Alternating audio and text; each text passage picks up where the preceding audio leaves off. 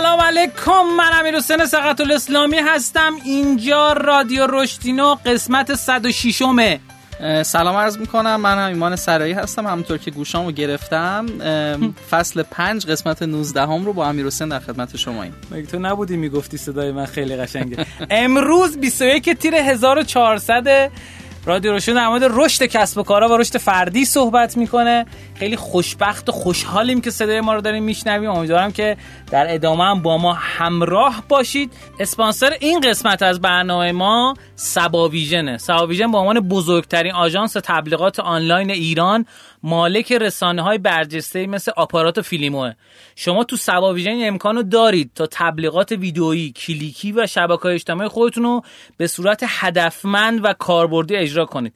یا از خدمات طراحی کمپین 360 درجه تیم خلاق سبا ویژن استفاده بکنید.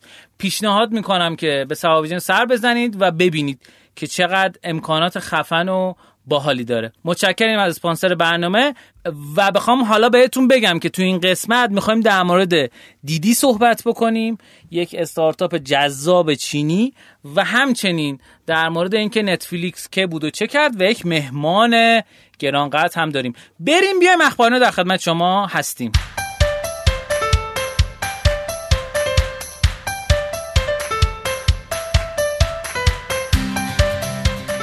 خب بخش اخباری نوع ما اخبار جدید کسب و کاری میگه ولی قبل از اون می‌خوایم تشکر کنیم از شنوتو که از قسمت اول رادیو رشتینو با ما همراه بود. بچه های گل شنوتو شامل الیاس گرجی آقای مددی عزیز و بقیه دوستانی که به ما در این راه کمک کردن. و صدای نخراشیده منو تحمل کردن و کمک کردن که رادیو رشتینو به گوش شنوندگان برسه. از همه این بچه ها تشکر می‌کنم و بریم به سمت اخبارینو تو قسمت اخبارینو یک خبر جالب رو می‌خوام خدمتتون بگم که شاید چون تو رسانه های فارسی زبان در موردش کسی صحبت نکرده برای شما جذاب باشه. یک استارتاپی هست توی چین به نام دیدی. دیدی بهش میگن چایناز اوبر در از اوبر چینی است اما اول من بهتون بگم که در از دیدی که بود و چه کرد. دقیق ترش بخوایم بگیم نوشته دیدی بیشتر از ده هزار تا کارمند داره. سال 2012 تأسیس شده و در واقع مؤسسینش آقای بو جانگ و وی چنگ هستند و نکته جالبی که در مورد این استارتاپ هست اینه که مرکز headquarter ش توی بیجینگ یا همون پکنه. یه نکته جالبی که می‌خوام خدمتتون بگم در واقع تو سایت Crunchbase یه قسمتی داره که نشون میده که شما استارتاپی که سرچ کردین چه نکاتی در موردش وجود داره. توی یه پاراگراف بهتون نشون میده. استارتاپ دیدی 23 میلیارد دلار تو 25 راوند یعنی 25 دور سرمایه گذاری جذب کرده که عدد بسیار بالاییه اما خبری که می‌خوایم در مورد دیدی خدمتتون بگیم خبر خیلی جالبیه. اتفاقی که افتاد این که هفته گذشته شرکت دیدی چهار و چهار دهم میلیارد دلار جذب سرمایه کرد از بورس نزدک آمریکا. یعنی یک استارتاپ چینی از بورس نزدک آمریکا جذب سرمایه کرد. یعنی چی؟ یعنی وارد بورس شد یعنی سهامش رو عرضه کرد. خب این که اتفاق خیلی جالبی. اولا عددی که جذب کرده عدد خیلی بزرگی یعنی تو گزارش عنوان کرده که آقا super-sized IPO و نکته جالبتر اینه که دقیقا بعد از این اتفاق یک اصطلاحی داره مقاله میگه slapped شد توسط رگولاتورهای چینی. انگار یه چکی خورد توسط اون. بعد از اینکه در واقع IPO شد از app store های چینی کلا حذف شد. یعنی رگولاتور چین یعنی کسی که همون سازمان تنظیم مقررات مثلا تو ایران اگه بخوایم در نظر بگیریم گفته که آقا دیدی رو حذف کنید. چند تا نکته حالا در مورد این وجود داره خدمتتون میگم. نکته جالبی که وجود داره اینه که میگه 102 میلیون بار تا حالا دانلود شده که 46 میلیون بار اون توی چینه و این رگولاتورهای چینی هم خیلی تلاش کردن که آقا این جذب سرمایه نکنه. اما اتفاقی که افتاد این که توسط یه اپستور هست نشده توسط app store های چینی هست شده و می‌دونین که اپستورهای چینی بیشتر از Google Play و Apple Store در واقع سهم بازار دارن و بیشتر از همه دانلود دارن. یه اتفاق جالبی که افتاده اینه که یهو نصبش یک کاهش خاصی پیدا کرده از اون فاصله از این فاصله که حذف شده. و نکته بعدی این که دلیلشون رو اپستور اعلام نکردن. اما این مقاله اومده در موردش اینجوری صحبت می‌کنه که میگه احتمالا به مشکلاتی که بین آمریکا و چین برمیگرده از اون اشهد می‌گیره. و مشکلات حالا اقتصاد سیاسی که بین آمریکا و چین هست گفته آقا چرا رفتی از اونجا جذب سرمایه کردی؟ این استارتاپ خیلی استارتاپ حائز اهمیتیه یعنی خیلی جالبه. جزء استارتاپ های موفق چینیه که هم در از ارزش بالایی داره. همین که تازه وارد بورس نزدک شده بود دیگه. و بعد از ورود به آی پیو ارزش یعنی ورود به بازار سرمایه آمریکا ارزش این استارتاپ به 73 میلیارد دلار رسیده که عدد بسیار بالایی. خب اینو می‌خواستم خدمتتون بگم.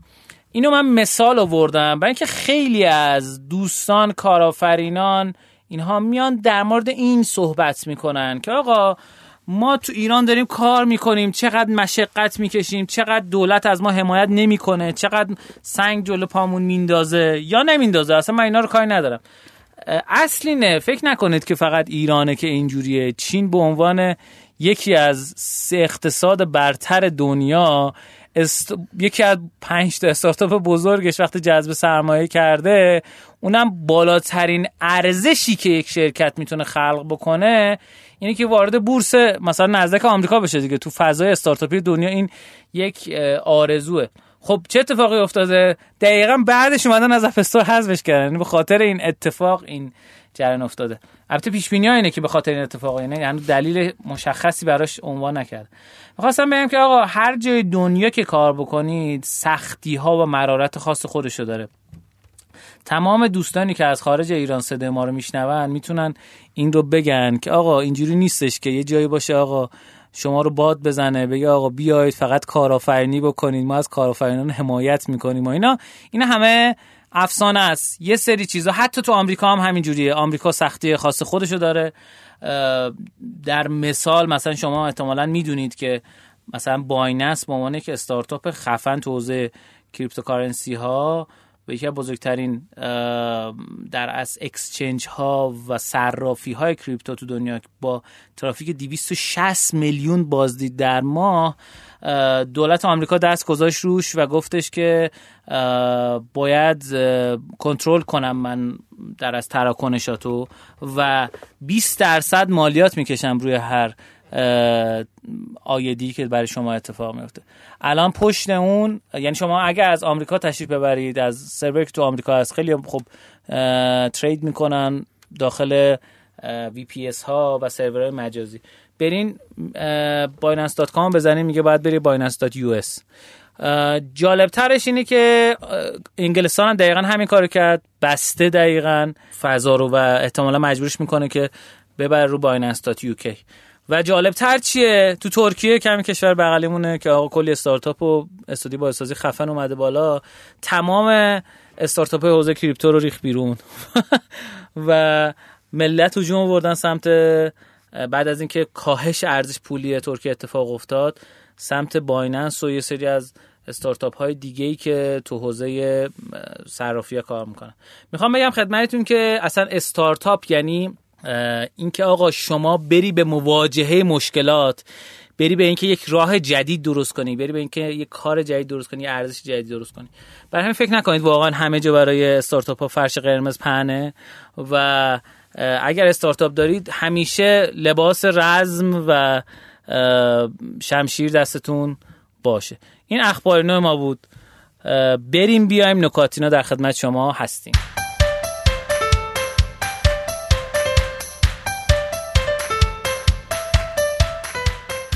خب تو قسمت نکاتینو ما نکات کسب و کاری رو میگیم. امیدواریم که به درتون بخوره و براتون جذاب باشه.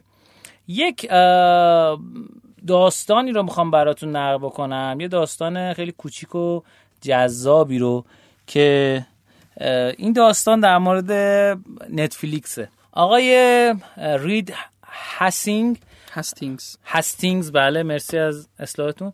نتفلیکس رو بعد از اینکه در از جریمش کردن تو حوزه در از پخش فکر کنم ویدئویی بوده یا هر چیز دیگه عنوان مقاله در مورد جریمش ننوشته. ولی میگه سال 2000 بلاک باستر بلاک باستر می‌تونست نتفلیکس رو به قیمت 50 میلیون دلار بخره. بلاک باستر چیه ایمان جان؟ ببینین قبل از اینکه نتفلیکس و این شرکت های این شکلی هستن بیان وسط یه شرکتی بود به اسم Blockbuster که یه آرم background آبی و دورش هم کادر زرد داشت و روش نوشته بود Blockbuster Blockbuster شعبه های فروش و اجاره ویدیو بود دیویدی. یا قبلش هم ویدیو که شما می‌رفتی اونجا هم گفتی من فلان فیلمو می‌خوام به شما قرض می‌دادن. بعد این جالبه که اونقدر تعداد شعبش زیاده که تبدیل به یکی از نمادهای اصلا آمریکا شده. یعنی شما ممکنه تو خیلی از فیلم ها ببینی که یه Blockbuster رو دارن به شما نشون میدن توی مثلا اون فیلم. نکته اینجاست که همه به نتفلیکس می‌گفتن که تو خیلی خنگی که داری همچین business model ی استفاده می‌کنی. چون این Blockbuster هست. اینکه تو نتفلیکس اوایل چیکار می‌کرد؟ اوایل برای شما دیویدی میل می‌کرد یعنی براتون ارسال پستی می‌کرد دیویدی ها رو و هم گفتن این چه مسخره بازیه. خب بلاک باستر سر کوچه همه هست دیگه میرن از اونجا می‌گیرن. چه این چه کاریه که شما داری می‌کنی؟ اون زمان به خاطر همین احتمالا بلاک باستر اصلا نتفلیکس رو نمی‌دیده. و به خاطر همین این اتفاقی که شما داری میگی که احتمالا الان ادامه توضیح میدی. میافته بعدش. حالا جالبه بهتون بگم که الان و این پیشنهاد نتفلیکس رو رد می‌کنه. و نتفلیکس الان بیشتر از 200 میلیارد دلار ارزش داره و در از نکته که وجود داره اینی که بلاکباستر دیگه عملا از دور خارج شده.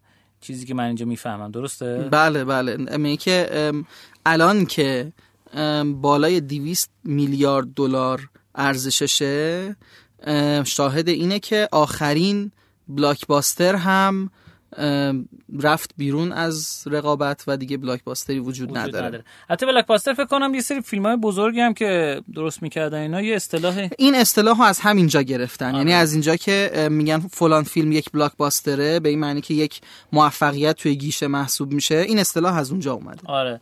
اینم اصطلاحا تو این توییت اومده در مورد این صحبت کرده که آقا اینم به عنوان آخرین بلاکباستر هم از دور خارج شد. و جالب بهتون بگم سالها نتفلیکس می‌رفت جلو و کمپانیای تولید کننده ویدیو که اونا رو به صورت حالا اجاره اصطلاحا SaaS ارائه می‌دادن یا حالا بگیم software as service که عملا نمیشه گفت میشتیم بگیم مثلا media as service به عنوان media ارائه می‌دادن توی نتفلیکس بودن. اما اگه خاطرتون باشه با ما همراه بوده باشین تو قسمت گذشته. ما یک زمانی رو اعلام کردیم که دیزنی شروع کرد خارج شدن از نتفلیکس و گفت آقا من می‌خوام دیزنی پلاس خودم رو راه بندازم. و جالبه بهتون بگم یک خط تولید جدیدی دیزنی را انداخته که خیلی هیجان انگیزه. و اگر دنبال بکنید کارهای دیزنی رو دوست داشته باشید می‌بینید. مثلا عنوانهایی مثل مثلا سوفیا اصلا برای همین درست شد داخل دیزنی. یه دختر پرنسس کوچولوی و الی آخر من حالا چون تو کار انیمیشن و game و اینم هستیم دنبال می‌کنیم این کارا رو. از اون ور داستانی که وجود داره کارخانه هیولا سریالش داره ساخته میشه و این واسه طرفدار کارخانه هیولا داره پخش میشه. آره داره پخش میشه. خبر خیلی خوشیه و داستان خیلی جالبی شبیه فکر کنم چیزم برای اونه استودیو مارول که این فیلم های اونجرز و اینا رو داره می‌سازه هم توسط دیزنی خریداری شد دیگه. الان دیزنی تقریبا میشه گفتش که بزرگترین فرانچایزای سینمایی رو داره یعنی از مارول گرفته تا جنگ ستارگان و اصلا تبدیل به یه هیولایی شده برای دقیقا. و یه چیز جالب نظرسنجی که همون موقع انجام داده بودن گفته بودن پدر مادرهایی که بچه دارن چهل درصدشون دیگه بچه کوچیک دارن زیر ده سال دارن 40 درصدشون دیگه نتفلیکس رو شارژ نمی‌کنن. چون واسه خاطر دیزنی بوده که داخل نتفلیکس بودن.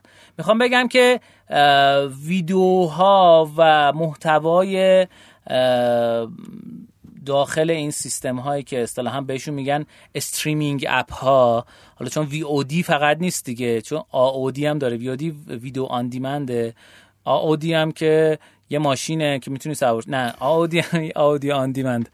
که داستانی که وجود داره اینی که این جریان خیلی جذاب شد. بعد از اون ور یک اتفاق باحالی که افتاد چی بود؟ اگه خاطرتون باشه قسمت قبل خیلی در صحبت کردیم. چون دارن همین جوری رشد می‌کنن میان بالا و خفن میشن. پیکاک در موردش صحبت کردیم. آقا این پیکاکه مال یک شرکت در از ویدئویی که اومده یک مدل جدید این کار کرده. من از قسمت قبل که در موردش صحبت کردم اگه با ما همراه بوده باشی رفتم آمارش در بردم که این چرا پیکاک یا همون تاووس انقدر فروشش رفته بالا. به خاطر اینکه با یه قیمت بسیار پایینی داره آدما رو ترغیب می‌کنه که بیان و از پیکاک استفاده بکنن. مثلا شما حالت عادی قیمت مثلا subscription مثال حالا 20 دلار 30 دلاره این داره میده مثلا 5 دلار بیاین داداش. مثلا استفاده کنید یا بیاین مثلا سی روز همینجور استفاده کنید حالا بعدا پولشو بدین. خب از ماه دوم پرداخت کنید یه سری offer هایی داره میده که مخاطبا رو جمع کنه. پارامونت هم که وارد این فضا شد. پارامونت هم وارد این فضا شد و اینا دارن با هم شروع کنن رقابت کردن. می‌دونید من یاد اسنپ‌فود افتادم که اسنپ‌فود اومد و شروع کرد جمع کردن و الان خیلی فست‌فودا میگن آقا ما شما ازش سفارش می‌دید دقت کنید. یه اس به شما میده داشت می‌تونه از خودمون هم سفارش میدیم آقا نمی‌خوام از شما سفارش بدم می‌خوام از اسنپ‌فود سفارش بدم. این داستان داستان خیلی جذابیه و منم نتفلیکس رو به عنوان یک استارتاپی که خیلی جذابه دوست دارم. حالا یک کاری که ما اینجا بعضی موقع ها انجام میدیم اینی که میریم search می‌کنیم در مورد نتفلیکس که آقا این نتفلیکسی چی و کیو چیکار می‌کنه. من می‌خوام برای این در از قسمت هم این کار رو انجام بدم. اما قبل از اون می‌خوام از خود ایمان بپرسم که تو طرفدار کدومی که از اینایی و کدومشونو می‌بینی محتواشونو؟ خب من که اگه یه چیزی از دیزنی نبینم تو روز روزم شب نمیشه. و واقعا چی می‌بینی ازش؟ من همه چی دیگه. از استار وارز و مارول گرفته تا انیمیشناشو استار وارز سریال هم داره؟ سریال هم داره آره. یه چند تا سریال انیمیشنی رو درست کرده. هم مندلورین برای استار وارز هم بد بچ الان داره پخش میشه. هم نکته اینجاست که خیلی نکته جالبی رو اشاره کردی که خانواده هایی که بچه کوچیک دارن. نتفلیکسشون رو شارژ نمی‌کنن. میرن سراغ دیزنی پلاس. جالب من داشتم یه مقاله میخوندم که داشت تحلیل می‌کرد چرا توی دیزنی و سریالی که تو دیزنی پخش میشه با اینکه سریال برای بزرگسال مثلا مثل همین استودیو مارول و همین استار وارز. اصلا هیچ صحنه ای که مثلا به درد سانسور بخوره نداره. یعنی واقعا نگاه که می‌کنی اگه نگاه کرده باشین احتمالا حالا شاید بهش توجه نکرده باشین. ولی واقعا هیچ چیزی نداره که بخوای سانسور بکنی. این دیزنی از این قضیه خیلی زیاد داره مراقبت می‌کنه. به خاطر اینکه می‌دونه که به اصطلاح مشتریاش کسایی هن که دارن با بچه این فیلم رو نگاه می‌کنن و به خاطر هم خیلی خانوادگی فضاش. بله. یه سوال الان شما خریدی این چیز رو اکانت دیزنی پلاس رو؟ نه ولی براش هورا می‌کشم هر موقع که تبلیغاش رو می‌بینم. چون واقعا تو ایران که آره دانلود می‌کنم دیگه مثل آها دانلود می‌کنی. من فکر کردم آره. چیزشو داری نه نه من مثل همه مردم شریف ایران دانلود می‌کنم و انشالله هر موقع که درآمد دلاری داشتم اونا رو هم می‌خرم. امید خدا. البته ببین بحث پولش هم فقط نیستا ببین یکم موقع که میگم بحث پولش نیست دقیقاً بحث پولشه. خب. ولی می‌دونی دسترسی هم سخته. یعنی الان ما اگه بخوایم که مثلا دیزنی پلاس رو توی تلویزیون داشته باشیم به مشکل فیلترینگ و تحریم و اینا می‌خوریم. همین کار خیلی سخت می‌کنه. خاطر همین خیلی واقعا شدنی نیست توی ایران اما خب من کلا کارهایی که دیزنی تولید می‌کنه رو خیلی زیاد می‌بینم. درود بر شما. خب در مورد نتفلیکس اگه بخوایم یه نکته بگیم اینه که نتفلیکس در سال 1997 تأسیس شد و در از یک ژانویه 1997 و در اصل 3 میلیارد دلار جذب سرمایه کرد تو 11 قسمت و وارد سال 2018 وارد بورس نزدک آمریکا شد. یه نکته که می‌خوام در موردش بگم اینه که والیویشنش در موقعی که آی پی شده بود 309 میلیون دلار بود و خب خیلی عدد عدد بالایی این من نظرم اینکه چه اتفاقی داره میفته برای ما جذابه. مثلا نتفلیکس از یک سرمایه گذاری هم خارج شد که اونم Roku بود. Roku یک در واقع سخت افزاریه که شما همه اینا رو این جمله دیزنی پلاس نتفلیکس نمی‌دونم پارامونت اینا همه رو به عنوان یک channel می‌تونید داخلش نصب بکنید و استارتاپ خیلی جذابی هم هست که الان لیدر بازار streaming app ها هست تو آمریکا. 40 درصد بازار دست Roku من از سخت افزارش استفاده کردم خیلی سخت افزار جالب و جذابیه. حدود ده هزار خورده ای من شمردم در است دیگه. ده هزار تا channel داره داخلش. از مثلا بازی داره game داره اینها. و زبان برنامه‌نویسی خاص خودشو داره یعنی اندروید و اینا نیست. ولی ساختن channel داخلش خیلی راحت تر از اندروید و iOS. خب قسمت نکاتینا رو فکر می‌کنم به اتمام برسونیم. بریم سراغ آموزینو. بریم بیایم.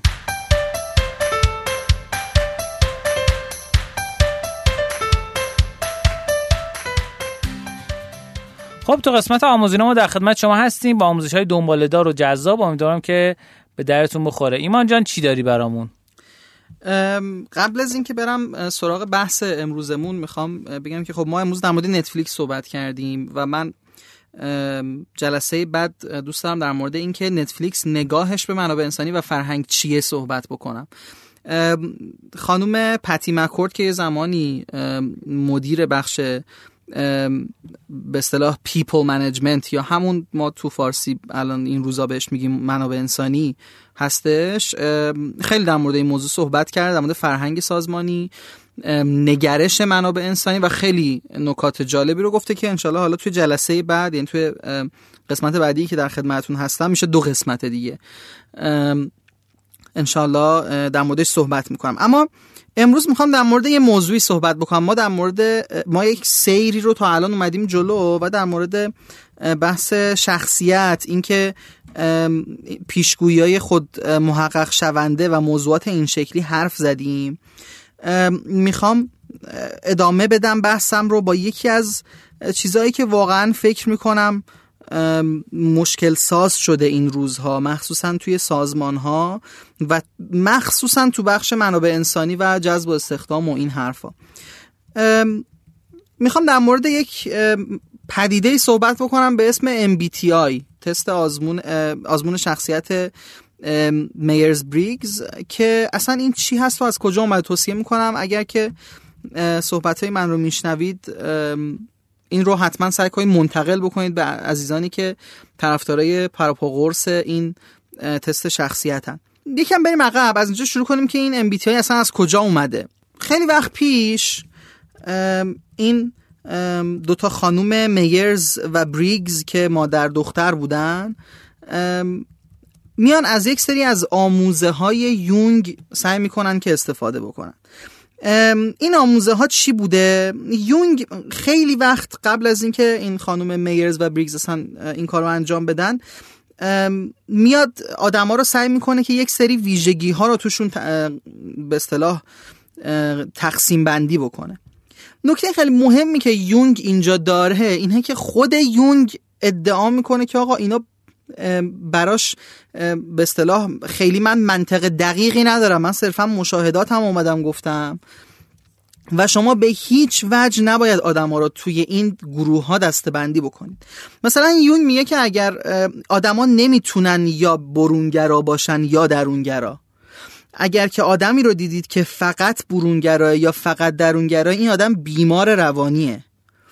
این در صورتی که ما تو MBTI می‌بینیم دقیقا MBTI میاد ماها رو یا مثلا میگه شما برونگرا یا درونگرا. از اینکه بگذریم داشتیم در مورد این صحبت می‌کنیم که چرا اصلا از کجا اومد MBTI این خانم که به اصطلاح مادر بین این دو نفری که در موردش صحبت کردیم خانم میرز و خانم بریگز مادر این خانواده تصمیم می‌گیره که از مطالعات روانشناسیش استفاده بکنه برای اینکه بتونه یک فرزند خوب تربیت بکنه. اونجا شروع می‌کنه از این آموزه های یونگ استفاده کردن. بعدتر می‌بینه که تو صنعت یه مشکل جدی وجود داره. اونم اینه که توی صنعت میان از تست های استفاده می‌کنن. مثل تست های مثلا آیکیو تست هایی که نهایتا به اون کسی که می‌خواد استخدام بشه میگه که تو به درد می‌خوری یا به درد نمی‌خوری.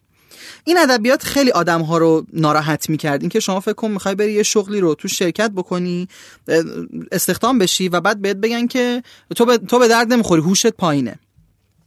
اونجا با یه سری از اساتید دانشگاه شروع می‌کنن همکاری کردن و از همین الگو استفاده می‌کنن براش پرسشنامه طراحی می‌کنن. و یک هدف داشته این آزمون. اونم این که این سیستم پرسشنامه پر کردن و بازخور دادن رو تلطیف بکنه. یعنی قرار بوده که ببین دلیل این که شما اگر مثلا 5 تا تیپ های شخصیتی MBTI رو بخونید واقعا آخرش نمی‌فهمید اینا چقدر مگه با هم اختلاف دارن. و خیلی نزدیک به هم می‌بینید اینا رو. این بوده که یک تستی قرار بوده طراحی بشه که آخرش به همه بگه آقا تو خوبی؟ و تو به درد همه کارا می‌خوری. یعنی این خیلی نکته جالب. بعدا این به اصطلاح قضیه بهش اضافه شده که بیایم MBTI بگیریم ببینیم این طرف به درد این شغل می‌خوره یا نه. اصلا از اول قرار نبوده این اتفاق بیفته. حتی الان شما تو سایت MBTI اگه بریم میگه که به هیچ عنوان برای این که یک نفر رو توی یک جا استخدام بکنید یا نه از این تست استفاده نکنید. اینو خود MBTI میگه. جالبتر این که آقای کارل فورسن که به اصطلاحی که از اساتید روانشناسی تو دانشگاه استنفورده و جز board member CPP همون شرکتی که MBTI زیر مجموعشه. یه حرف جالب میزن ازش می‌پرسن شما چرا این همه پژوهش کردی تو استنفورد یک بار از MBTI استفاده نکردی؟ میگه آخه MBTI کی قبول داره؟ یعنی جز هیئت مدیره سازمانه اما نظرش اینه که اصلا کسی قبول نداره اینو. جالب اینه که ببینیم مثلا حالا اصلا قبول نداره یعنی چی؟ یکم بیایم نکاتش رو بگیم که مثلا حالا از این تاریخچه بیایم بیرون. قبول نداره یعنی چی؟ یعنی اینکه یکی از چیزای خیلی مهم توی تست شخصیت اینه که طی زمان به نسبت ثابت باشه. چون اگه ما فرضمون اینه که تست شخصی... شخصیت یک چیز ثابته پس اگه تست می‌گیریم ازش باید ثابت بمونه دیگه. نکته اینجاست که تست MBTI دیده شده که به طور میانگین سه هفته جوابش ثابت میمونه. یعنی اگر من از شما الان تست بگیرم سه هفته دیگه یه بار دیگه تست بگیرم جوابت متفاوته.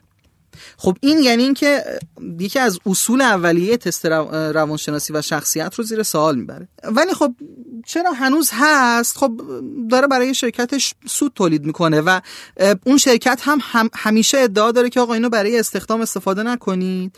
اگر می‌خواید استفاده بکنید صرفا برای شروع مکالمه درباره خودشناسی استفاده بکنید و این اصلا قرار نیست به شما کمک بکنه خودشناسی داشته باشید.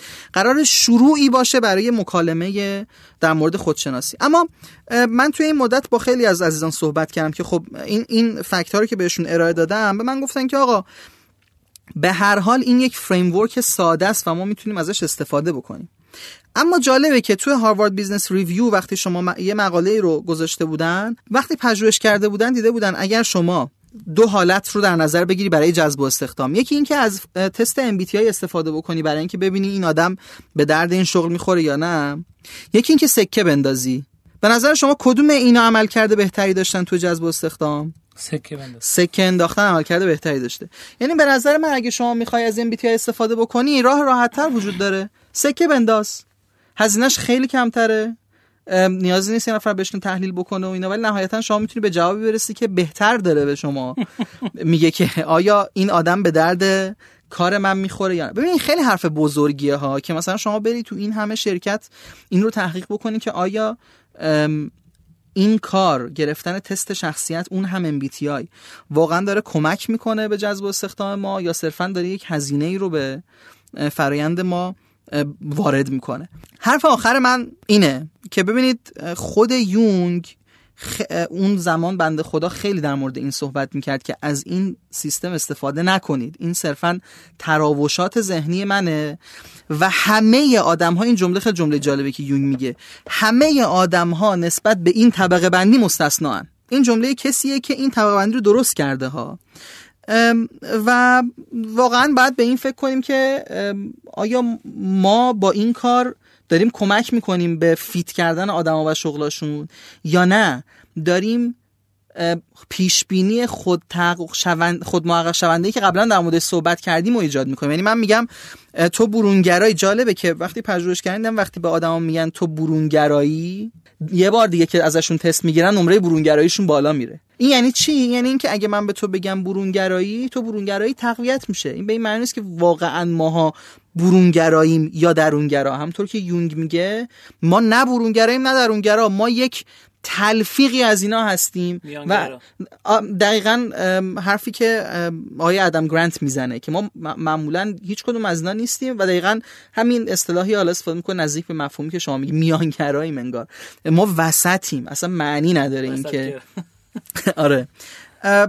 من دوست دارم که به چالش بکشم. عزیزانی رو که در مورد MBTI رو دوست دارم و دوست دارن که از MBTI استفاده بکنن. اگر این پادکست رو میشنوید هر جا که میشنوید این اگر نکته دارید می‌خواید به چالش بکشید این حرفای من رو خوشحال میشم که صحبت های شما رو آره بشنوم توی همین کامنت ها و بهشون توی جلسه بعد پاسخ بدم. درود بر شما. خیلی عالی. ما یک شرکتی میشناختیم که این بنده خدا MBTI می‌گرفت و دیسک می‌گرفت و اینها. و یکی از بدترین استخدام های رو کره زمین رو ایشون بله. زحمت میکشیدن انجام داد خب ارزم به خدمتتون که موردی رو که می‌خوام امروز در ادامه خدمتتون بگم به قول یکی از دوستان می‌گفت یه کتاب گرفتی همینجور دست داری هی روش هی محتوا میگی من تصمیم گرفتم که یه مقدار خلاصه و موجزتر بیام در مورد کتاب توضیح بدم. ولی خب نکاتی که تو کتاب می‌بینم هی فهمیت که روش بگذارم. حالا 75 درصد کتاب رو ما گذشتیم ازش. من یک مف... ها کتابم بگم چیه. کتاب کسی که حالا بار اول با ما همراه هستن کتاب هکینگ گروث یا حک کردن رشد از آقای شان الیس. ایشون مشاور شرکت دراب باکس بود. سه تا سه چهار تا استارتاپ داره و خیلی آدم توانمندیه. چون که اولین بار کلمه هک رشد رو به کار برد. خب ایشون توی این فصلی که در مورد retention hacking retention صحبت می‌کنه میگه آقا ما درآمدمون خیلی وابسته است توی سایت اپلیکیشن و حتی اینستاگرام اگه شما دارین میفروشین خیلی وابسته است. به چی؟ به اینکه کاربرها دوباره به ما بازگردن. من یه مثال می‌زنم براتون. اگه اپلیکیشن شما رو کاربرا نصب کنن ولی وقتی نصب کردن و ثبت نام کردن دیگه سر نزنن آیا شما فروشی از اون خواهید داشت؟ مسلما نه. سایت شما رو یه بار از طریق SEO بیان داخلش. و دفعه بعد دیگه بر نگردن سراغش. آیا فروشی خواهید داشت؟ قطعا نه. طرف بیاد follow بکنه page شما رو تو اینستاگرام و با عنوان یه channel واقعا ما می‌تونیم در مورد اینستاگرام تو ایران صحبت بکنیم. یعنی یه بند خدای پیش بینی کرده بود آقای شجری که فروشای اینستاگرامی رقیب دیجی کالا ان تو ایران. کسی دیگه. آیا طرف بیاد follow کنه page شما رو؟ تبلیغ داره میرین ولی نتونین برش گردونین. آیا فروش خواهین داشت؟ خب یه داستانی که وجود داره بگم اینا رو چجوری می‌تونیم بسنجین اول از همه اپلیکیشنتون رو باید خب ابزارهای آنالیز مثل Google Firebase نصب بکنید. برای سایتتون می‌تونید Google Analytic نصب کنید. و توی page اینستاگرامتون هم اگر page تون رو business ی بکنید کفایت امر می‌کنه و می‌تونید ببینید که آقا چند نفر از آدم مثلا شما یه پست جدید گذاشتی. اون پست جدید و این سایتش رو که باز می‌کنی می‌تونی ببینید. چند نفر روی اون اگر مثلا سایت دارین آدم بیاد تو سایتتون خرید بکنن چند نفر روی اون پروفایل لینک شما زدن می‌تونید ببینید. چند نفر به واسطه اون پست شما این data خیلی خوبی از دستش ندیم واقعا. چند نفر از طریق اون اومدن شما رو follow کردن. من به ازای هر یه پست میرم نگاه می‌کنم. برای همه page ی که دستمون هست. حالا بر من مهم مدیریتش دست منه. و از اون ورم میرم نگاه می‌کنم مثلا توی یک سال اخیر دو سال اخیر کدوم بوده بیشتر برام follower آورده؟ مخاطبی که اومدن الان داریم چه جور آدماین چه جور محتوایی رو دوست دارن؟ چه جوری بیشتر engage میشن؟ جذاب براشون. این چیزیه که می‌تونید باهش برین بسنجین. حالا میگه آقا retention تون کمه چجوری می‌تونید برین افزایش بدین؟ یه قانونی هست تو اپلیکیشن. من این قانون رو میگم. برای سایت و اینستاگرام جواب نمیده. ولی می‌تونید یه ملاکی دستون بیاد. یه ملاک هست آقای نادلیزاده یه بار در موردش گفت که آقا ما اینجوری بیایم بررسی کنیم. کاربرایی که تو اپلیکیشنمون برمیگردن روز اول میشه دی وان کسایی که روز هفتم برمیگردن دی 7 و کسایی که روز سیام برمیگردن دی ترتی یا همون سیام میگه اینا یه ملاک داره. ملاکش چیه؟ میگه اگر عدد بازگشت روز اولتون. یعنی فردای روزی که نصب کردین نه همون روزی که هستین که خب نصب کردن همه اومدن داخل. چهل درصد بود. کسایی که روز هفتم اومدن 20 درصد بود. و کسایی که روز سیام بودن بالای ده درصد بود. یعنی شما کارتون خیلی درسته. ولی اگه پایین این بود باید تلاش کنید به عدد برسه. البته این عدد عدد میانگینیه. یعنی لزوما برای همه کسب و کار جواب نمیده. ولی می‌تونیم به طور کل بگیم که این عدد عدد درستیه. تو حوزه گیم می‌تونیم با 5 درصد 10 درصد کمتر تو حوزه اپلیکیشن بگیم.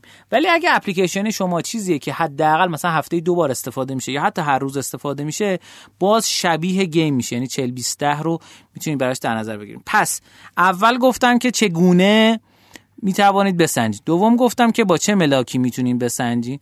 حالا سوم میگم چه جوری می‌تونین افزایشش بدین. تو اپلیکیشن با push notification های هوشمند توسط Firebase می‌تونین این کار بکنید توی اینستاگرام می‌تونید شما با تولید محتوای منظم live گذاشتن استوری گذاشتن مداوم این کار رو انجام بدید. می‌دونید که اینستاگرام اگر یه روز در میون دیرتر محتوا تولید کنید فکر می‌کنه که شما مردین. خب یعنی به طور قطع می‌تونه. تقریبا بهترین حالتش اینه که حداقل مثلا روزی یه دونه محتوا داشته باشه. اگر page فعالی دارین می‌خواین از طریقش واقعا کسب درآمد کنید یا چیز شبین البته ممکنه اگر آقا تمام پستتون پست ویدئویی یه روز در میون هم okay باشه. حتی دو تا پست ویدئویی در هفته هم اوکی باشه. ویدئویی خب یه اصلا جایگاه خاص خودشو داره. این میشه برای اینستاگرام. حالا چیکار کنیم؟ بهترش بکنیم. آقای نیر ایال پروفسور دانشگاه MIT اومده یک بررسی انجام داده. گفته آقا من اومدم هزار تا اپلیکیشن ما اینو در موردش دو بار قبلا صحبت کردیم ولی دوباره می‌خوام بار سوم اینجا صحبت کنم که اینجا بهش رسیدیم. پیشنهاد می‌کنم کتابش رو بخونید کتاب هوکت یا قلاب شده رو بخونید. سه چهار تا انتشارات هم ترجمهش کردن کتاب خیلی خوبیه. تو این کتاب میگه آقا من بیشتر از هزار تا اپلیکیشن و سرویس و سایت و اینا رو بررسی کردم توی همین آزمایشگاه MIT و به این نتیجه رسیدم که اینا اکثرشون از یک تمپلیت یک ساختار خاصی استفاده می‌کنه ساب تایتل این کتاب اینه قلاب شده یا چجوری بتونیم محصولاتی درست کنیم که در عادتهای مردم جا شوند. خیلی بد ترجمه کردم شما میشه ترجمه بهتر بگید نه منم احتمالا همجوری ترجمه می‌کنم ولی میگه چجوری محصولاتی بسازیم که عادت ساز باشن. آها عادت ساز باشن. درود بر شما. حالا در خلال این در از کتاب میاد در مورد این صحبت می‌کنه و یک framework ی رو مشخص می‌کنه یک چارچوبی رو مشخص می‌کنه که میگه چهار تا مرحله داره. مرحله اول trigger یا همون ماشه مرحله دوم اکشن یا فعالیت خاصی مرحله سوم reward یا جایزه و مرحله چهارم investment یا سرمایه گذاری میگه آقا یک مثال می‌زنه. میگه که مثلا تو اپلیکیشن شما یه notification ارسال می‌کنین این میشه trigger یه ماشه برای شروع کار. آدم ها که رو اون کلیک می‌کنن میرن داخل اپلیکیشن یا بازی شما یه اکشنی انجام میدن. مثال مثلا میرن این مرکز چیزشون رو upgrade می‌کنن. خب؟ بعد بابت اینکه upgrade کردن بهشون یه reward داده میشه. این reward رو دوباره برمیدارن سرمایه گذاری می‌کنن تو بازی. میگه هر چقدر بتوانید آدم ها رو درگیر این فضا بکنید تو این hook بچرخن احتمال بیرون اومدنشون کمتره. خاطرتون باشه ما در موردش جلسه قبل صحبت کردیم که اپلیکیشن یه اپلیکیشنی بود وان نوت نه. وان درایو یه اپلیکیشنی بود که در موردش صحبت کردیم. چرا نمیاد اسمشو. خیلی عجیبه. اون فیله. آقا اون فیله چی بود؟ اورنوت اورنوت آره. اورنوت دقیقا از همین شیبه استفاده می‌کنه. یعنی شما محتوات رو داخلش می‌ذاری کار خاص انجام میدی محتوات دسته میشه درست میشه. عملا داری روش سرمایه گذاری می‌کنی. یعنی این قضیه فقط واسه اپلیکیشن ها واسه گیم ها نیست. همه جا کاربرد داره. و خیلی جذابه که همه جا کاربرد داره. اگر به کاربرها واقعا جایزه بدین. این در یه نوع نگاه به gamification وارم به قضیه هست دیگه. یعنی کاربرا یه trigger برشون بذار آقا برگرد استفاده کن برگرد دوباره فلان کارو بکن برو محصولات جدید ما رو ببین برو سرویس جدید ما رو ببین برو promotion جدید ما رو ببین. بعد یه اکشنی انجام بدن بهشون یه reward بدی مثلا سی روز بخرن 5 روز اضافه بدی. و برن شروع کنن ببین مخصوصا اینا تو software as service خیلی کاربرد داره یعنی پلتفرمایی که شما به عنوان نرم افزار آنلاین داری مثلا داری ازش استفاده می‌کنی. مثل سایت سازا اپلیکیشن سازا الاخر کاربره که بیاد کامل کنه اپلیکیشنش رو بارهای دیگه هم بهش سر می‌زنه. وقتی که پر پابلیش کنه بارهای دیگه هم بهش سر می‌زنه. این به نظرم نکته خیلی جالبی بود. فکر می‌کنم که لازم بود در موردش صحبت بکنیم. تا الیاس گرجی عزیز ما رو به عنوان نهار میل نکرده دیگه بعد این قسمت رو به پایان برسونیم و از اسپانسر مصوبیژن تشکر بکنیم که در از ما حمایت می‌کنه. سبا ویژن در اصل به عنوان بزرگترین آژانس تبلیغات آنلاین ایران هم تبلیغات ویدیویی داره هم کلیکی داره و هم شبکه اجتماعی که آپارات و فیلیمو در اصل رسانه برجسته که باشون کار می‌کنن. شما می‌تونید کمپین هدفمند و کاربردی خودتون رو بذارید من خودم اولین بار که دیدم شما رو چه tag ها و چه concept هایی می‌تونید کمپین طراحی بکنید داخل سواویژن واقعا خودم حیرت کردم. فکر نمی‌کردم اینقدر گزینه های جذابی داشته باشه. می‌تونید کمپین 360 درجه با تیم خلاق سواویژن ببرین جلو. خب آدرس وبسایت چه؟ من می‌ذارم تو caption. می‌تونید دنبال بکنید. اینجای ماجرا ازتون خواهش می‌کنم که ما رو به دوستانتون معرفی بکنید. بهترین کاری که می‌تونید برای ما انجام بدید اینه که ما رو به دوستانتون معرفی بکنید که فکر می‌کنید رادیو روشن به درشون می‌خوره. حتی اگه فکر نمی‌کنید که به درشون می‌خوره بازم معرفی بکنید. چه اشکالی نداره. ما ناراحت نمیشیم. و شما رو ایمان رو در اسب خدای بزرگ مهربان میسپاریم. میریم بیایم که با مهمان با مهمان جدیدمون صحبت کنیم. ایمان جان. خوشحالم که در خدمت شما بودم. انشالله در قسمت بعدی همونطور که گفتم در مورد نتفلیکس با هم صحبت می‌کنیم و به خدای بزرگ میسپارمتون. بریم بیایم مهمانه در خدمت شما هستیم.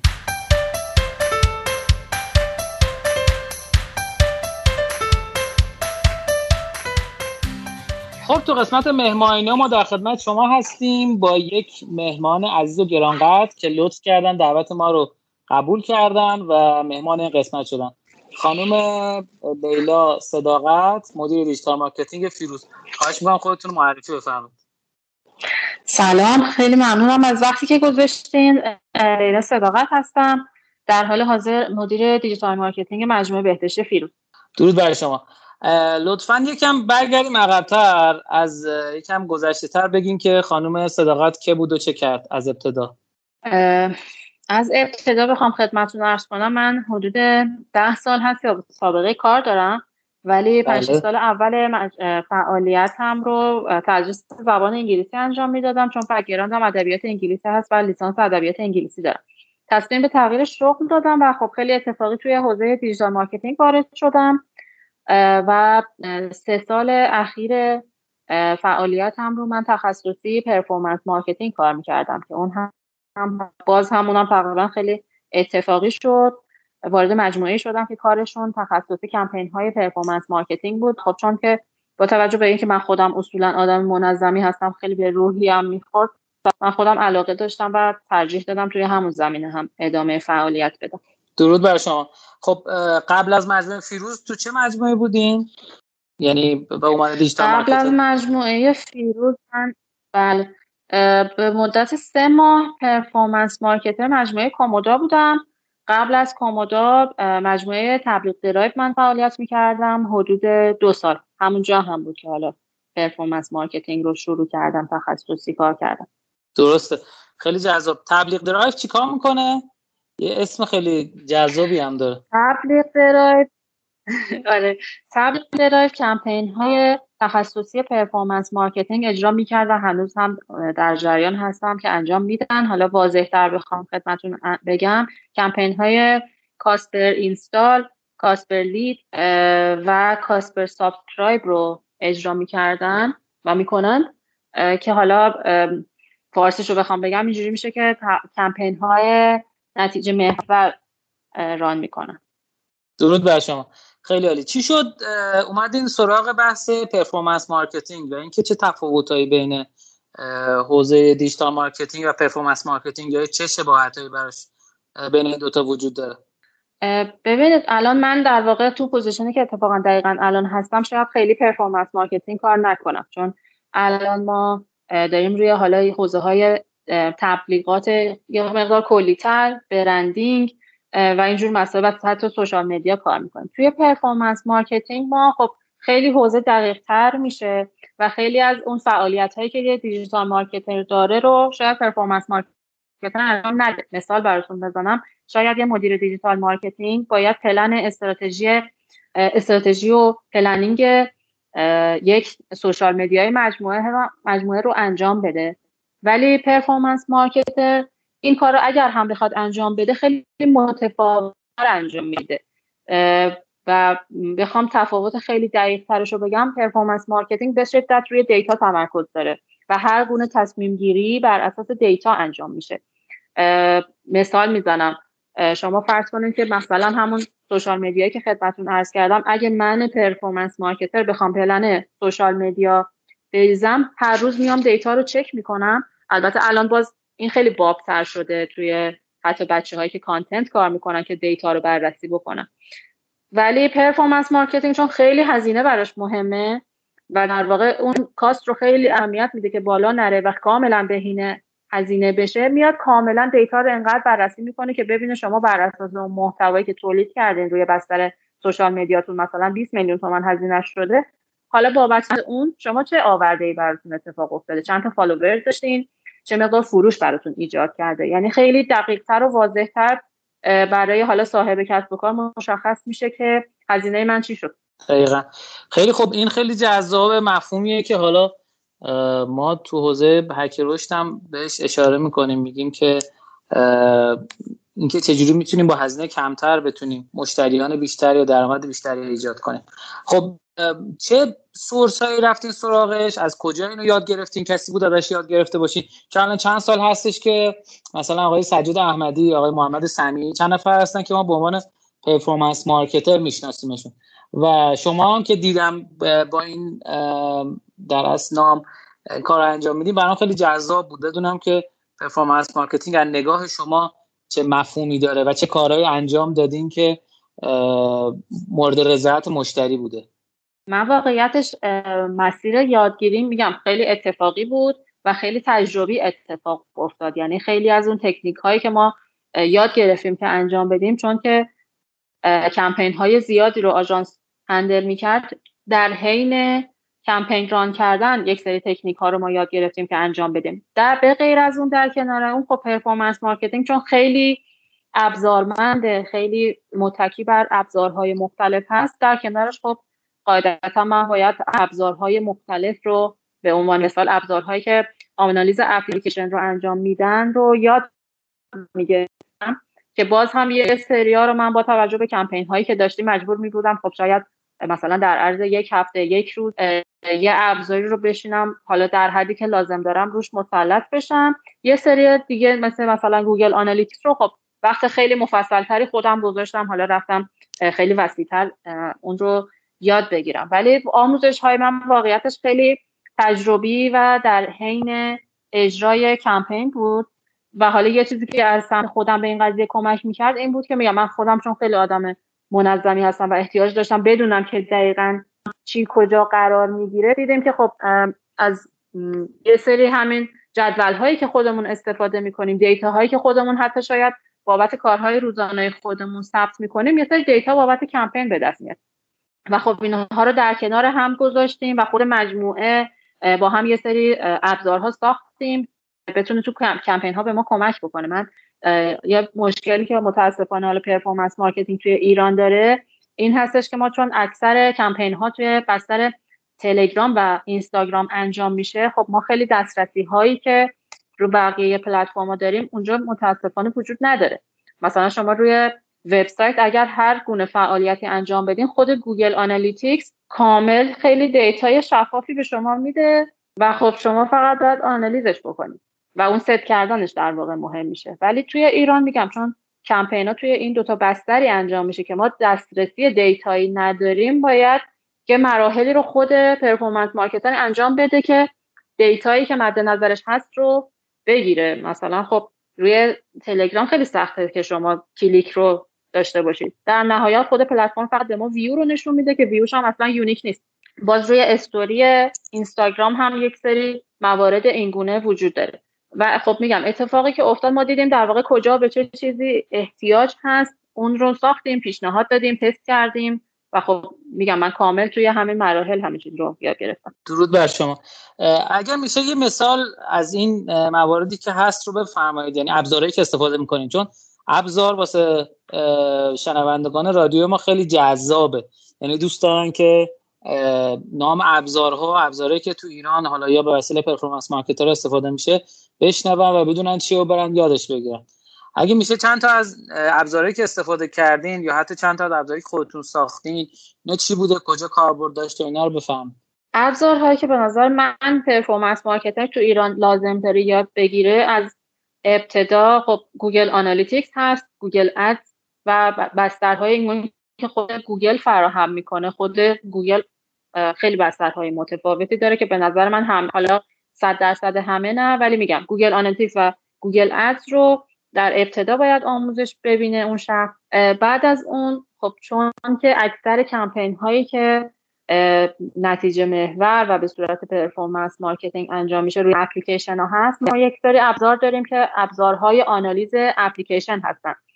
و حالا آنالیز اپلیکیشن میگم فرقی نمی‌کنه. شما اپلیکیشنتون در حال تبلیغ انجام دادن براش هستین یا نه. در ساده ترین حالت هم باید این ابزارها رو روی اپلیکیشنتون ست داشته باشیم دقیقا مثل Google Analytics هست ولی برای اپلیکیشن ها نمونه خارجیش Adjust و Firebase هست که حالا Firebase هم خود مربوط به مجموعه گوگل هستش.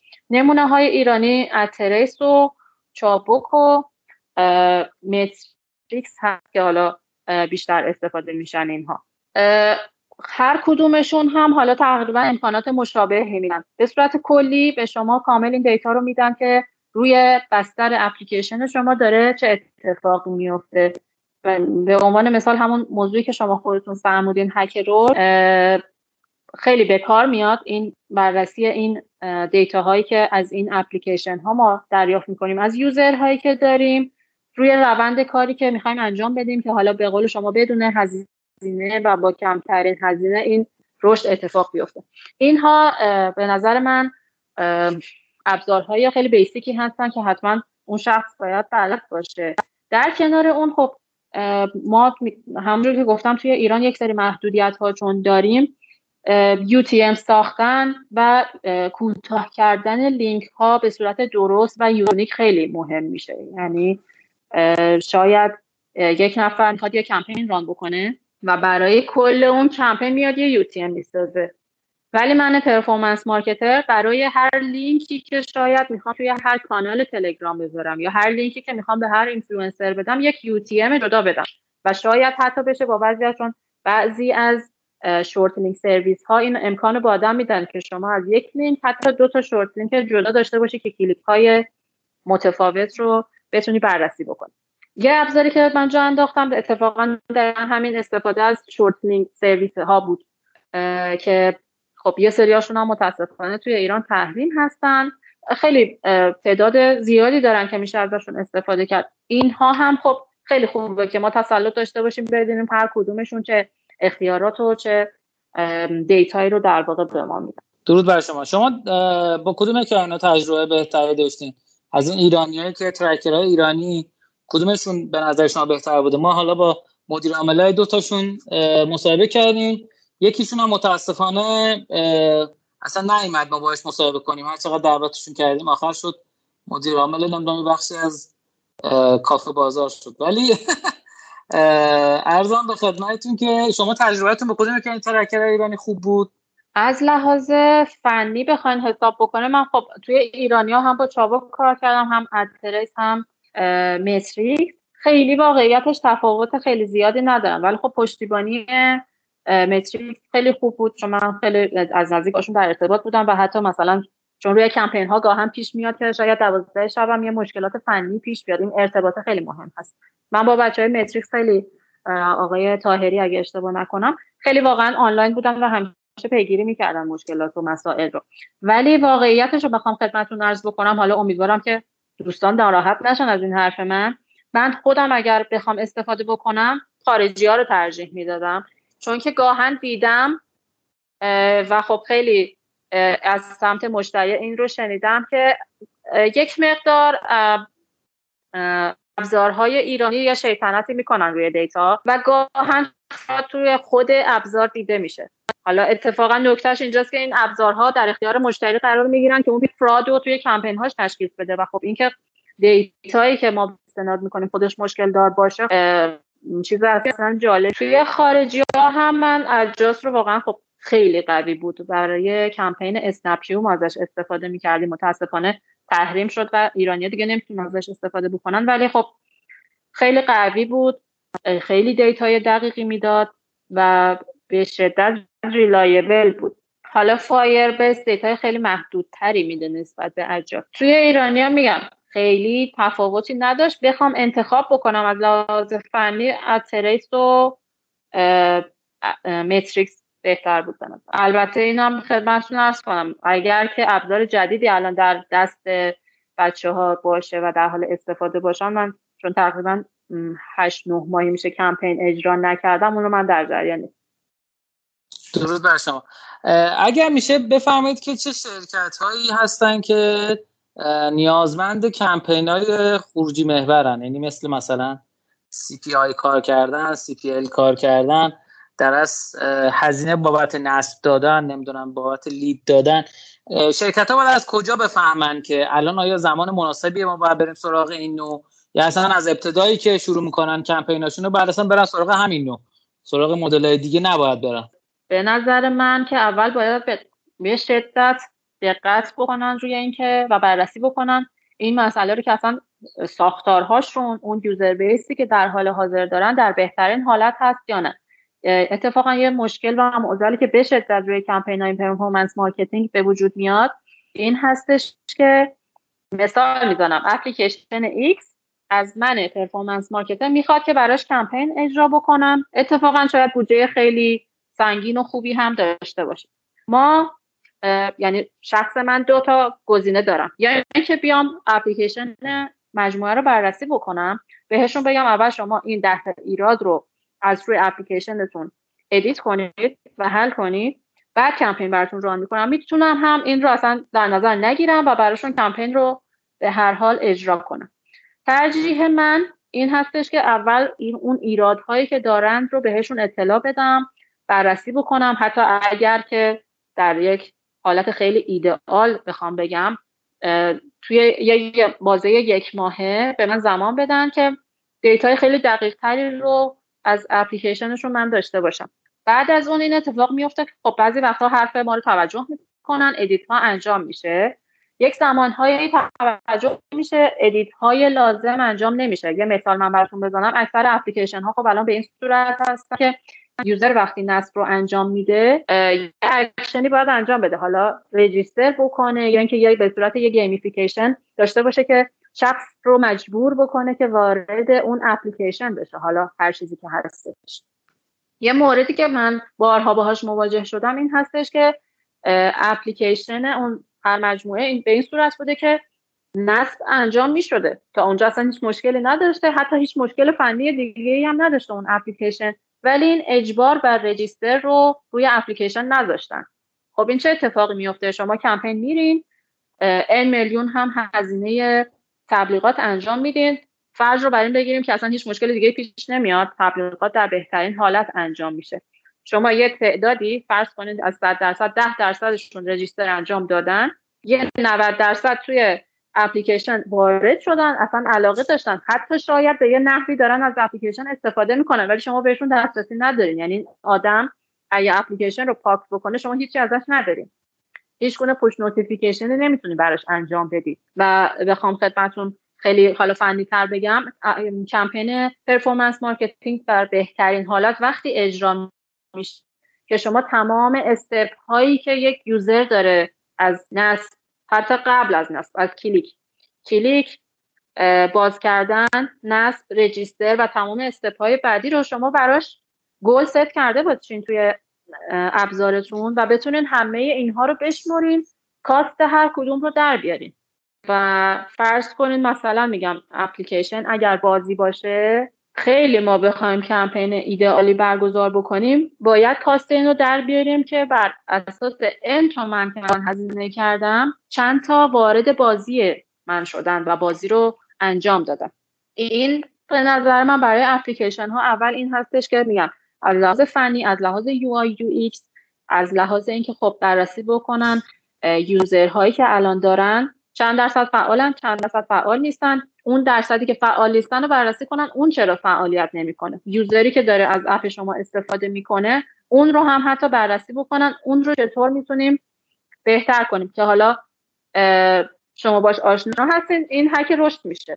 یعنی همون یوزری که ما داریم و بدون اینکه حالا یوزر جدیدش اضافه کنیم خیلی فعالتر کنیم خیلی کم هزینه تر. بعد از اینکه به حالت پرفکت در اومد حالا میریم روی اینکه کمپین داشته باشیم. یوزرهای جدید داشته باشیم. چون به نظر ما من ما وقتی که همون یوزری که داریم رو نتونیم ازش کسب درآمد بکنیم فعالش بکنیم خب یوزر جدید میاد اتفاقا اپ سنگین میشه به همه قسمت های اون مجموعه فشار کاری وارد میشه ولی آورده هم ما نداریم. روی بقیه کسب و کارها هم بخوام خدمتون عرض بکنم. مثال کمپین CPLO که من براتون زدم کمپین CPL معنیش این هستش که شما یه مقدار پول پرداخت می‌کنین. به ازای اون پولی که پرداخت می‌کنین یک تعداد خاص مشتری سمت شما میاد. این واقعیتش خیلی نیاز به این داره که آدم دونه دونه اون کسب و کار رو بشینه راجبش صحبت بکنه بررسی بکنه. به خاطر اینکه خیلی خاص هست به کسب و کارها. ولی به صورت عمومی بخوام براتون مثال بزنم. مجموعه های بزرگ حقوقی مجموعه های بزرگ پزشکی اینها خیلی بیشتر به دردشون می‌خوره چون مخاطب عامتری دارن. این رو به این علت میگم چون که ما یه مشکلی که توی ایران داریم target کردنه. مثال براتون می‌زنم. اگر یه مجموعه پزشکی هست کلینیک زیبایی. توی شهرستان هست. خب برای من performance market خیلی سخته اون شهرستان رو فقط target بکنم. مخصوصا روی social media. واقعا کاری هستش که خیلی هزینه رو هدر میده.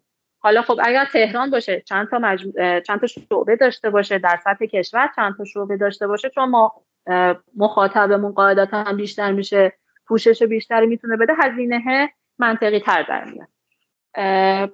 مدل های دیگه کمپین هم که براتون اسم بردن CPS بود که حالا مخصوص میشه به سایت ها اون هم باز خیلی بستگی به ساختار سایت و هدفی که سایت داره. فرض کنید اگر یک سایتی آموزشی هست و خیلی براش مهم هست تعداد ایمیل هایی که هفتگی یا ماهیانه برای افراد ارسال می‌کنه بیشتر بشه و یا اگر داره از اون base subscription ش مبلغی دریافت می‌کنه خب این هر چقدر تعداد subscribers سایتش بره بالاتر منطقی هست و براش مفید هست. این گونه سایت ها خب این براشون خیلی خوبه. حتی شاید یک سایت هایی مثل دیجیکالا براشون مفید باشه که subscribe داشته باشن چون که خب دیجیکالا push notification میفرسته.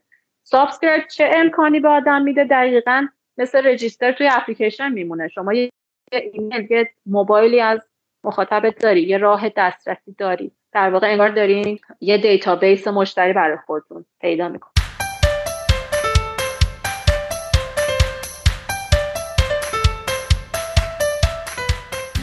خیلی جذاب اینجور نگاه کردن به کمپینا به خاطر اینکه دقیقا حالا من خودم وقتی نگاه می‌کنم یعنی مخاطب که با من صحبت می‌کنه مشتری که صحبت می‌کنن میگم آقا دقیقا اون چیزی که شما می‌خواین رو بعد بابتش پول پرداخت بکنید اگه قرار باشه که مثلا فقط پر ویو این کار رو انجام بدین این اتفاق نمیافته یعنی خیلی سخت تبدیل میشه.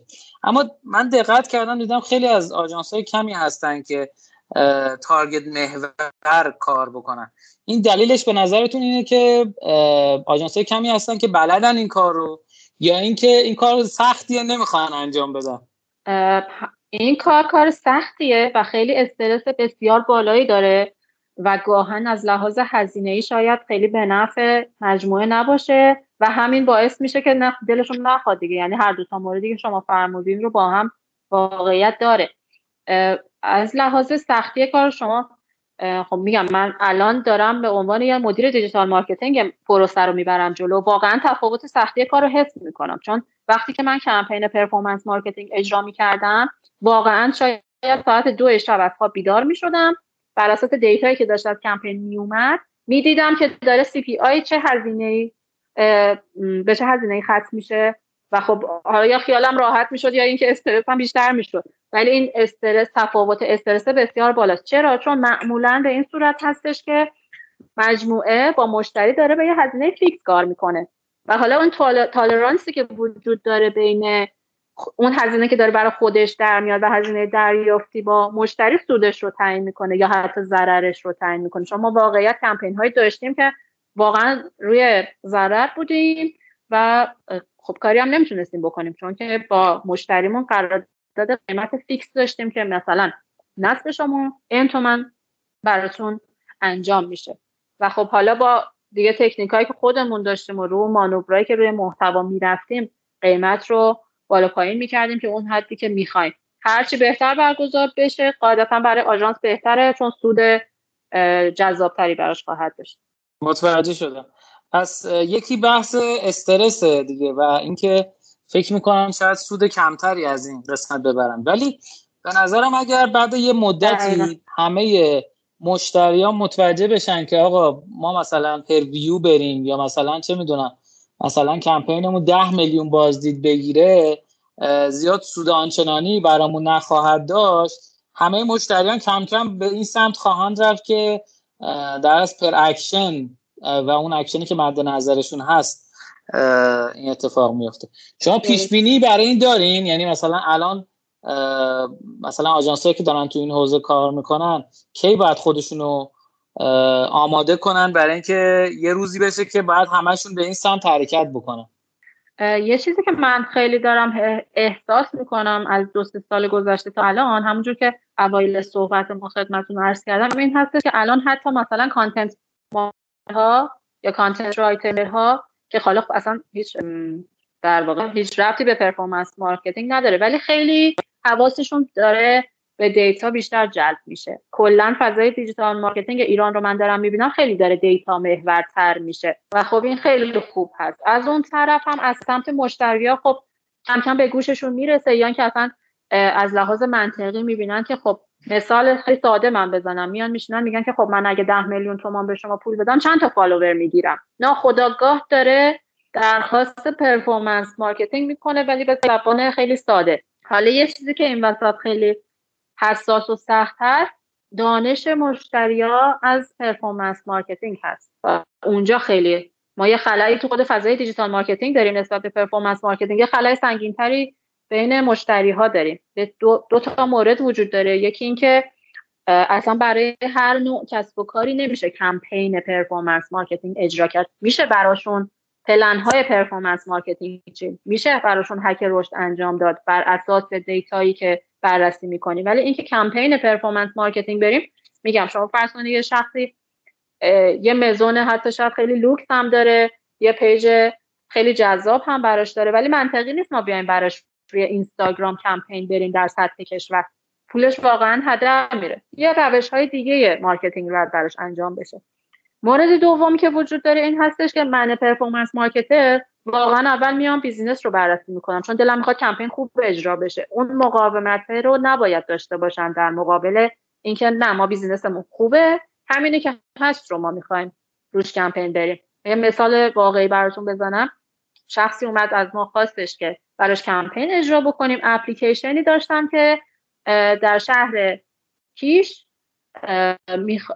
فکر می‌کنم کار املاک انجام می‌دادن. و خب طبیعتا این خیلی محدود می‌کرد مخاطبش رو.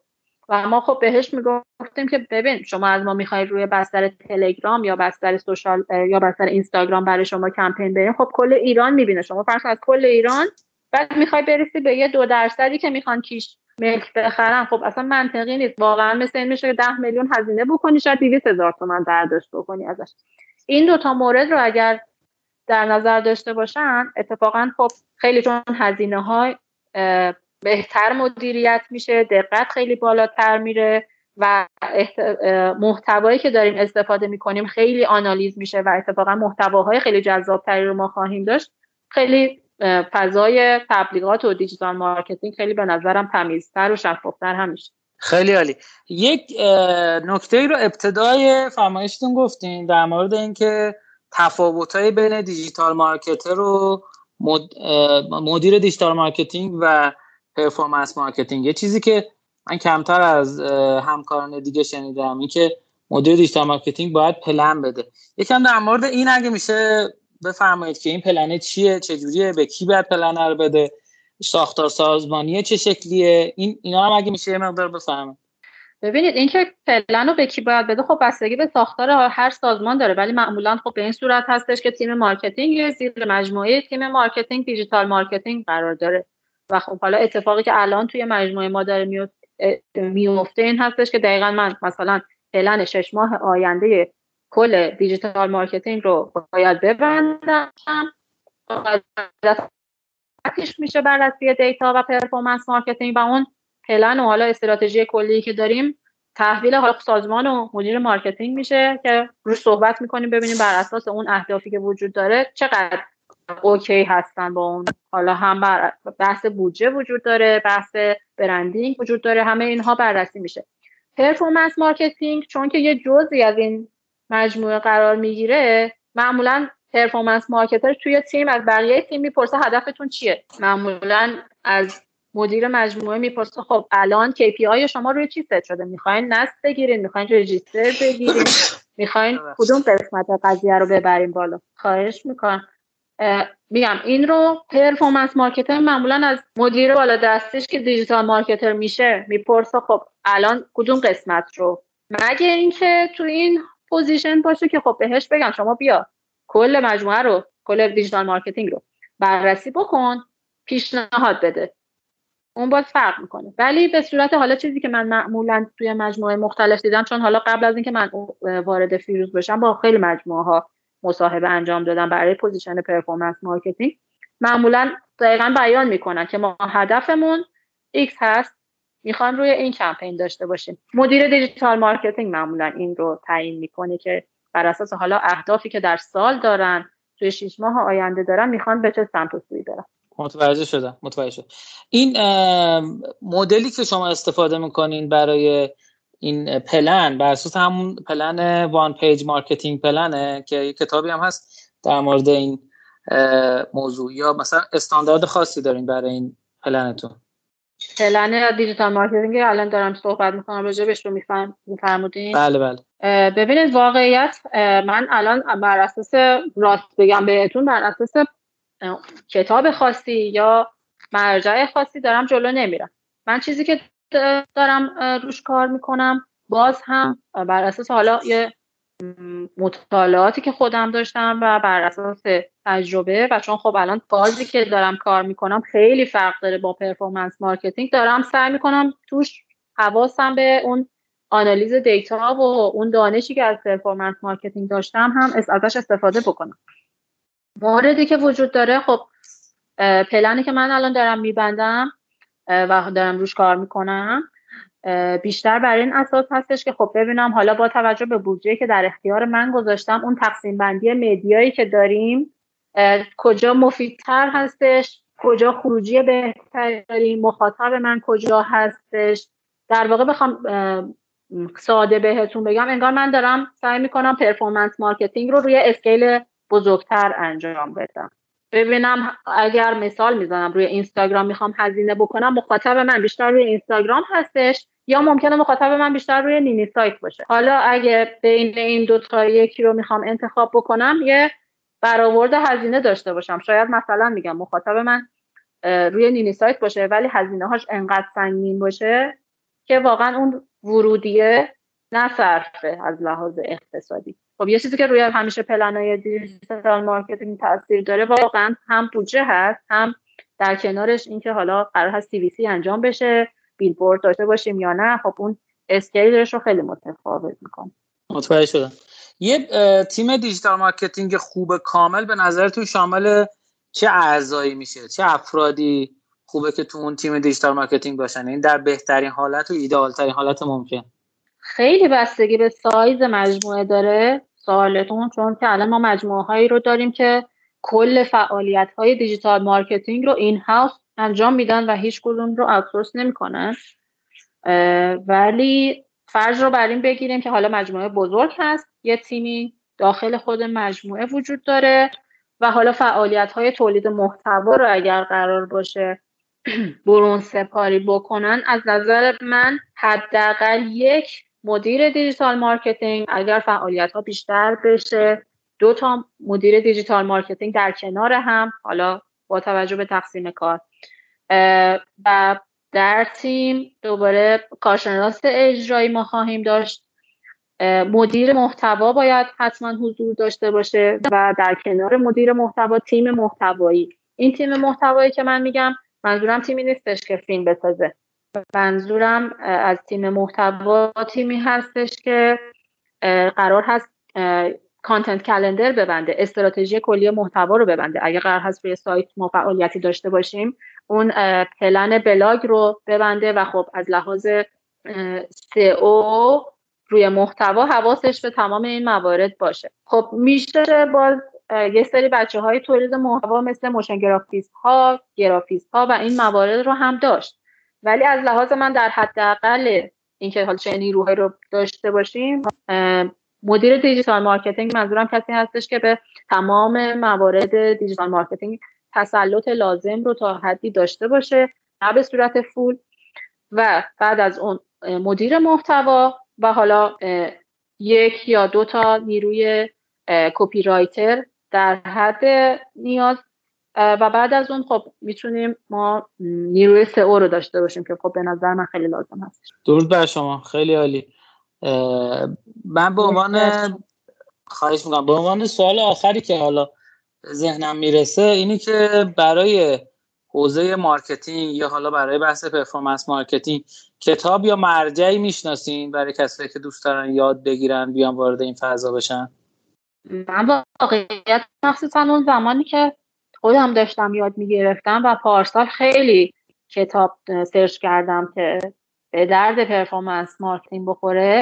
ولی یه نکته خیلی حساسه اینکه کلا digital marketing توی ایران خیلی فرق می‌کنه با بیرون از ایران.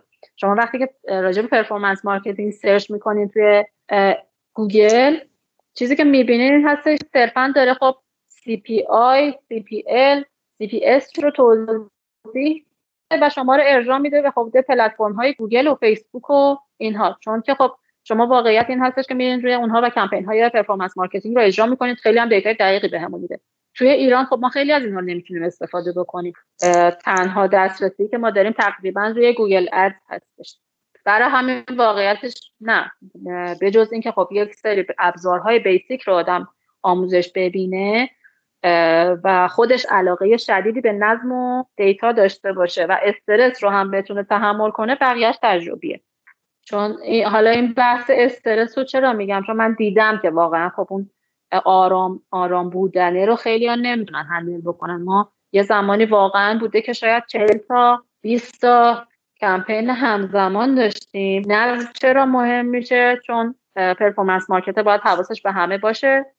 حالا البته تو مجموعه مختلف متفاوت هست. شما شاید توی یه برند باشین فقط هم برای همون مجموعه کار بکنید ولی نه برای این, این هستش که شما دیتاتو خودت بتونی منظم کنی. حتی اگر هیچ پلتفرمی نداشته باشین. چون من خودم خیلی از Google Sheet استفاده می‌کنم. یک سری دیتا ها وجود داره که اصلا روی ابزار خاصی نیست. من لازم دارم دیتا یه جایی باشه و یه محاسبه هایی روش انجام بدم. استرس و آرام بودنم به خاطر اینکه همون مثالی که خدمتتون عرض کردم. فرض کنید مجموعه به شما میگه شما 20 میلیون تومان پول داری این تعداد من ازت نصب می‌خوام. خب واقعا وظیفه performance marketer ه که حواسش باشه که این اتفاق بیفته. و خب چی میشه؟ یهو مثلا ساعت ده شب که آدم به هیچ کس هم دسترسی نداره ممکنه اینترنت قطع شه ممکنه لینک خراب شه. حتی ممکنه که در به... هیچ کدوم از این اتفاقا نیفته یه بار برام پیش اومد. پنل متریکس خراب شد. یعنی کمپین خیلی قشنگ داشت پیش می‌رفت. اتفاقا خیلی هم خوب بود. پنل متریکس خراب شد و ما اون تایم رو دیتا نداشتیم که چند تا نصب گرفتیم. برای همین خب واقعا تعداد زیادی از موهای آدم سفید میشه تو این متوجه شدم. خیلی عالی. متشکر از شما. متشکر که وقت و زمانتون رو در اختیار ما گذاشتین. امیدوارم که همچنان بدرخشید و در مسئولیت خودتون موفق باشین و پیروز. اگر سخن آخری دارین لطفا بفرمایید. تا این بخش شما به اتمام برسید نه مرسی از زمانی که گذاشتید ممنونم. سلامت باشید. مرسی از شما شنوندگان عزیز گرامی که تا این قسمت از برنامه با ما همراه بودین. امیدوارم که پر رشد و پر روزی باشین. خدا نگهدارتون.